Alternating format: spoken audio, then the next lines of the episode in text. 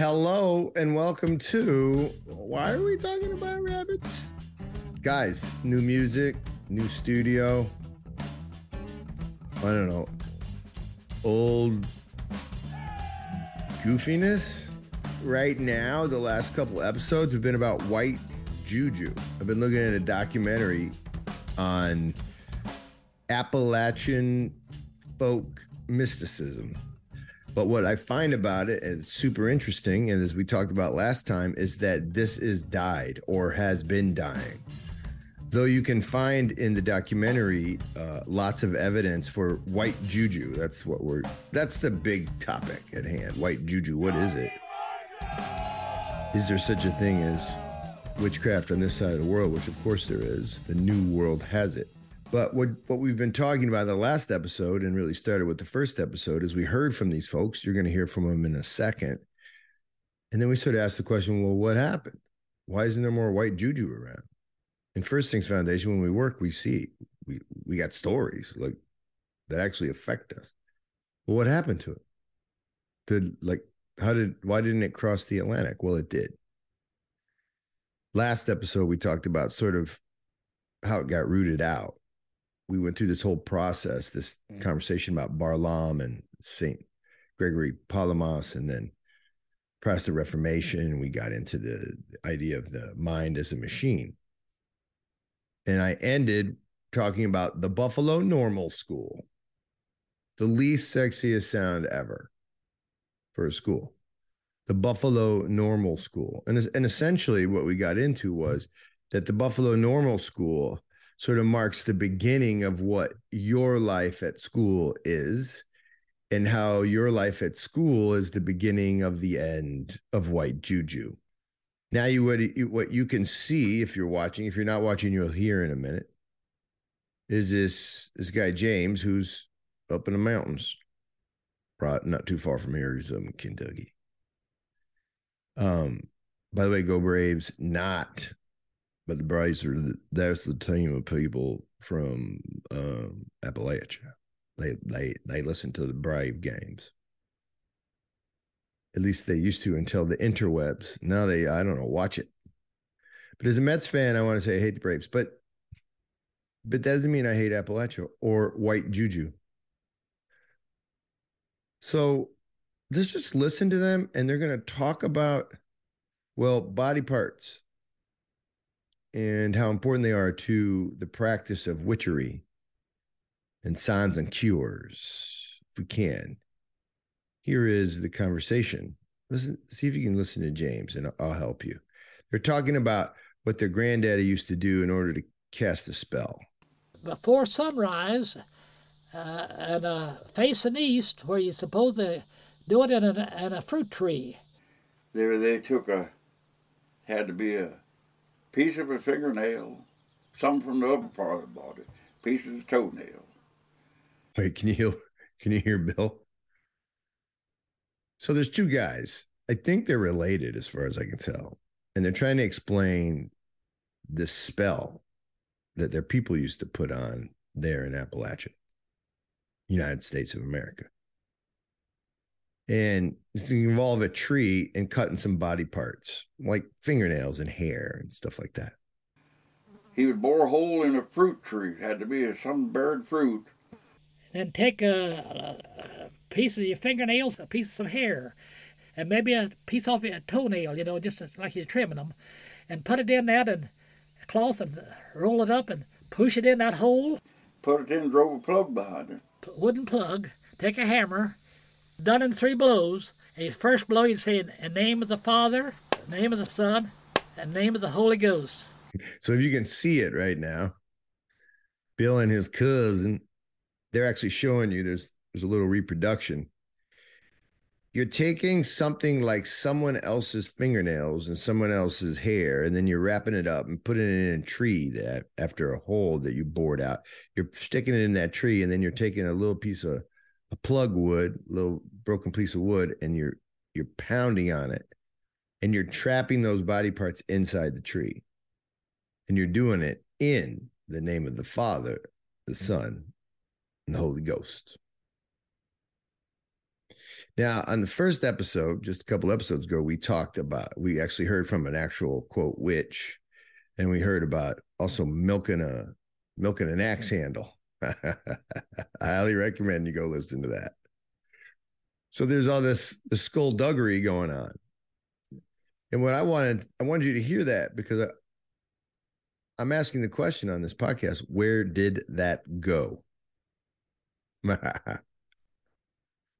uh, I did not do that growing up. Whenever I got mad at my buddy Jamie, I, I didn't go secretly steal some of his hair and then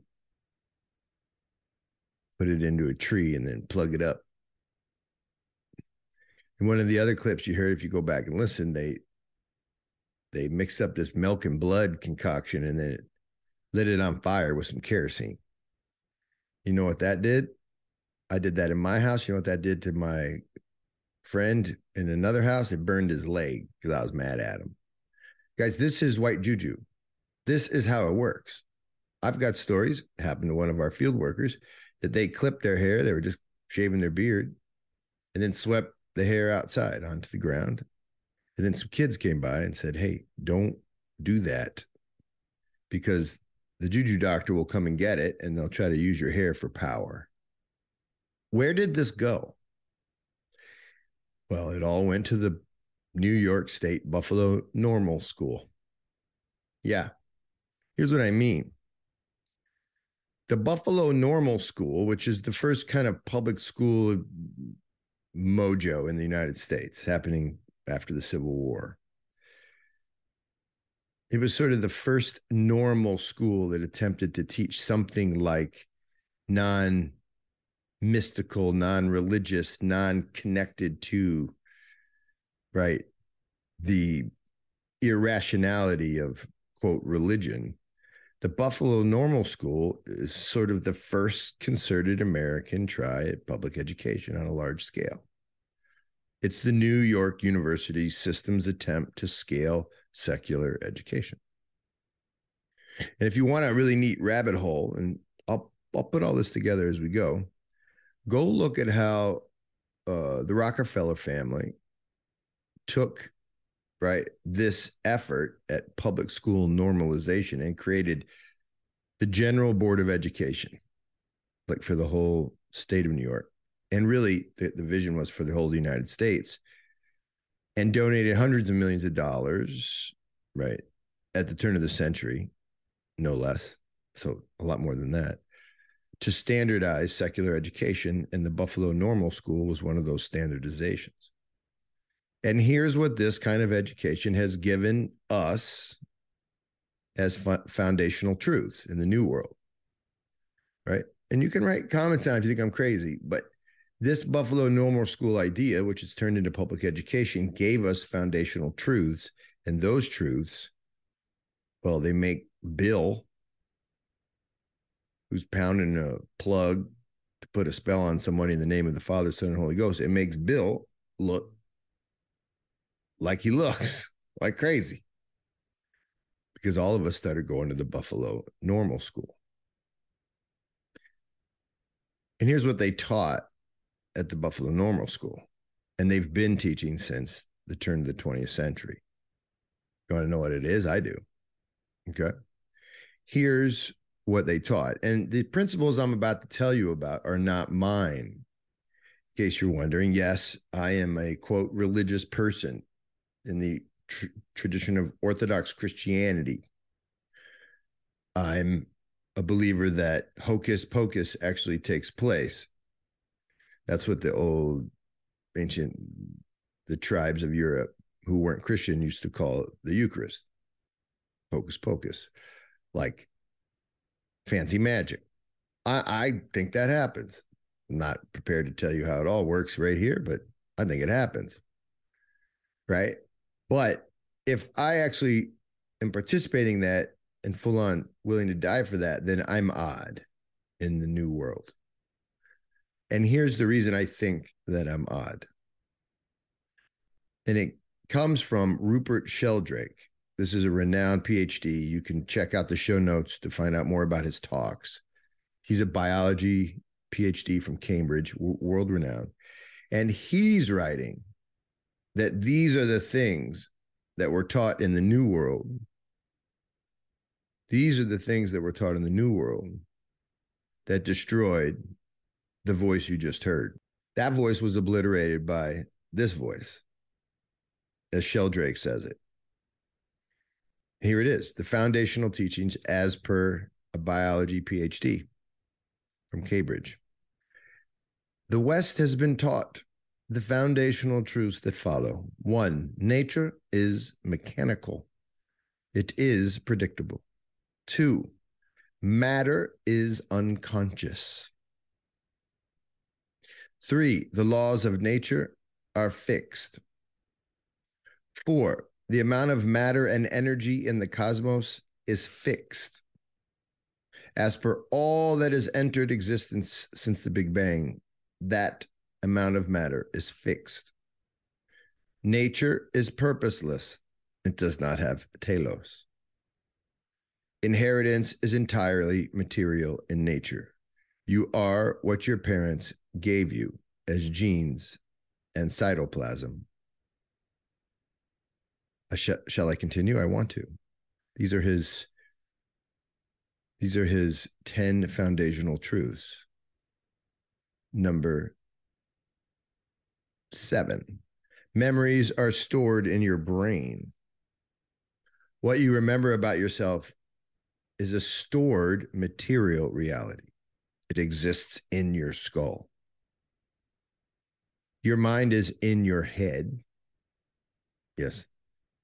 The mind that has the memories is stored in something like your brain and circumscribed by a bone called your skull. Psychic activity, things happening in your brain and then affecting other brains, that's not possible.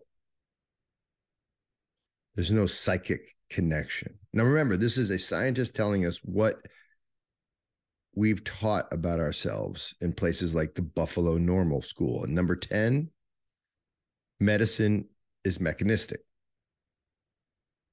And mechanistic medicine is the only kind that works. What is Sheldrake trying to say? You could say he's you can tell he's saying it with a little bit of tongue in cheek because I'm not sure he's a full believer. He's not. He's trying to say that this is the default worldview of the educated light people, of those who created the Buffalo Normal School. And here's the thing none of these principles seem consistent at all with the Appalachian witch that I just showed you, or with Bill or his cousin, or anybody, including the lady who was milking an axe. And all of those things are exactly what you find all around the world before the Enlightenment. And none of these principles are consistent what with what these folks are doing in West Virginia and Kentucky. They don't look like my juju pals in Mali. None of it looks like that kind of thing. It looks like the far away other side of that thing, actually. the things our schools teach are the exact opposite. The educated modern man's culture looks like a zero on your car's speedometer. The juju culture looks like 140 miles an hour. It's really different. I kind of long for the 70 mile an hour Royal Road. Don't you guys? Right down the middle. And of course, the Royal Road is where human culture meets divine culture.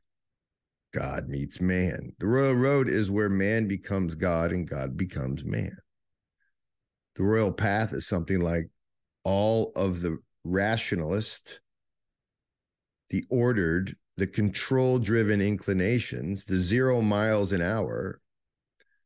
It's where that meets the irrational, the chaotic, the seemingly uncontrollable, the 140 miles an hour. And in the meeting, both become one, yet neither loses their nature order is perfectly united with chaos. Hmm. So when we listen to these cats from Appalachia, this white juju, and then you think to yourself, wasn't that quaint? And it feels totally obliterated. I would say that total obliteration should make you nervous. And I'd say one other thing, which we'll talk about next time in part four. I don't know if it's part four. What do we call it, Andrew? Part four. It's a it's the last conversation about this white juju stuff. I'd say this. I don't think it really went anywhere. We're going to talk about Iain McGilchrist next time because I don't think it went anywhere. I think the juju stuff's still with you. You just don't believe it. Um, and it may have entered into other forms. Because if if nature has reality, if in other words, the created world actually has a DNA, it has a substructure, it has something called its own reality. We live in it. So it may appear that something has died, but it may have been manifested another way. Next time we finish this conversation about white juju and we uh, look at Iain McGilchrist and we try to figure out just like the left brain, right brain thing. Is this, is this, is this the reality? Is this the superstructure of reality? The brain is an image of something like how the world is built, or maybe the brain is the built is this is the blueprint for all of creation? We'll get to it next time on WAWTAR.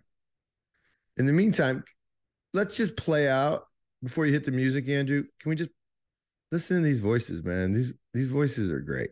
Just just listen to some of these folks. Had uh, been an officer in the civil minor officer in the Civil War, and he got he lost his life in the war, and some people helped her apply for a pension, and it was seven dollars, and she had eleven children.